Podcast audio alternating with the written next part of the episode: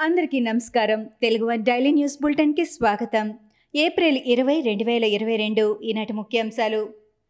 ఏపీలో పదో తరగతి పరీక్షలకు హాల్ టికెట్లు విడుదలయ్యాయి. ఏపీ ప్రభుత్వ వెబ్సైట్లో హాల్ టికెట్లు విద్యార్థుల నామినల్ రోల్స్ ఉంచినట్లు ప్రభుత్వ పరీక్షల విభాగ కార్యదర్శి దేవానందరెడ్డి తెలిపారు.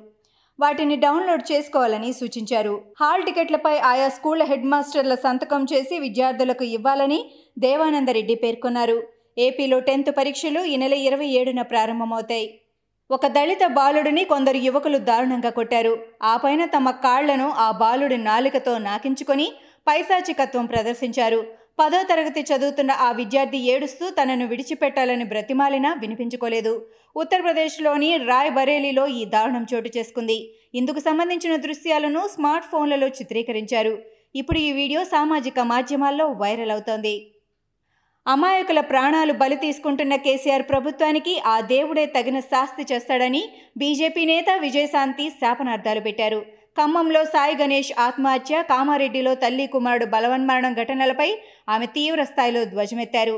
తెలంగాణలో బీజేపీ అధికారంలోకి వచ్చాక దోషులను కఠినంగా శిక్షిస్తామని విజయశాంతి వ్యాఖ్యానించారు. సంచలన వ్యాఖ్యలతో నిత్యం వార్తల్లో ఉండే బీజేపీ రాజ్యసభ ఎంపీ సుబ్రహ్మణ్య స్వామి ఈసారి సొంత పార్టీ ప్రధానిపైనే విమర్శలు సంధించారు.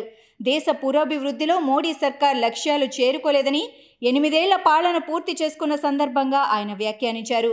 రెండు వేల పదహారు నుంచి వృద్ధి రేటు తగ్గిపోతూనే ఉందని అన్నారు. పొరుగునే ఉన్న చైనాను ఎదుర్కోవడం ఎలాగో మోడీకి తెలియడం లేదని సుబ్రహ్మణ్య స్వామి విమర్శించారు. తెలంగాణ సీఎం కేసీఆర్తో కలిసి పనిచేయడం చాలా కష్టమని గవర్నర్ తమిళసై కీలక వ్యాఖ్యలు చేశారు. ప్రజాస్వామ్యబద్ధంగా ఎన్నికైన సీఎంలు నియంతలుగా మారుతున్నారని సీఎం కేసీఆర్ను ఉద్దేశించి అన్నారు. ఇద్దరు సీఎంలతో కలిసి పనిచేస్తున్న ఇద్దరు భిన్నమైన వారే అన్నారు. ఇది ప్రజాస్వామ్యానికి మంచిది కాదని గవర్నర్ తమిళసై వ్యాఖ్యానించారు. తెలుగుదేశం పార్టీ వ్యవస్థాపక అధ్యక్షుడు ఎన్టీ రామారావు జన్మదినం సందర్భంగా ప్రతి ఏటా జరిగే మహానాడును ఈ ఏడాది మే నెల ఇరవై ఏడు ఇరవై ఎనిమిది ఇరవై తొమ్మిది తేదీల్లో ప్రకాశం జిల్లా ఒంగోలులో నిర్వహించాలని నిర్ణయించారు. మహానాడులో భాగంగా జాతీయ అధ్యక్షుడి ఎన్నిక ఉంటుంది. రాష్ట్ర అధ్యక్షుల నియామకం నిర్ణయాన్ని జాతీయ అధ్యక్షుడు ఖరారు చేస్తారు. కాగా ఒక ఏడాది ఎన్నికలు రెండేళ్ళు కోవిడ్ వల్ల మహానాడు ఆన్లైన్కే పరిమితం చేశారు.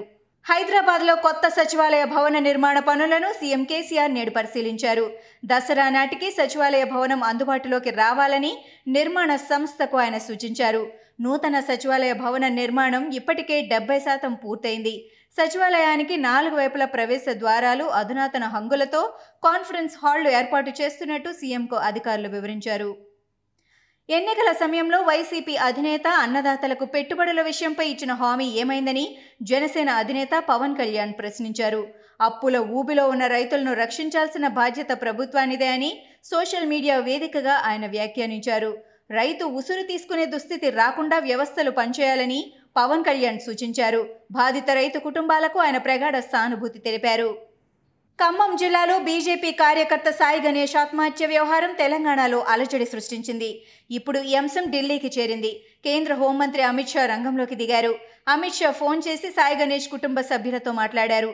తనపై మంత్రి పువ్వాడ అజయ్ అక్రమంగా పదహారు కేసులు నమోదు చేయించారంటూ సాయి గణేష్ పురుగుల మందు తాగి ఆత్మహత్యత్నం చేసి చికిత్స పొందుతూ ఈ నెల పద్నాలుగున మరణించాడు.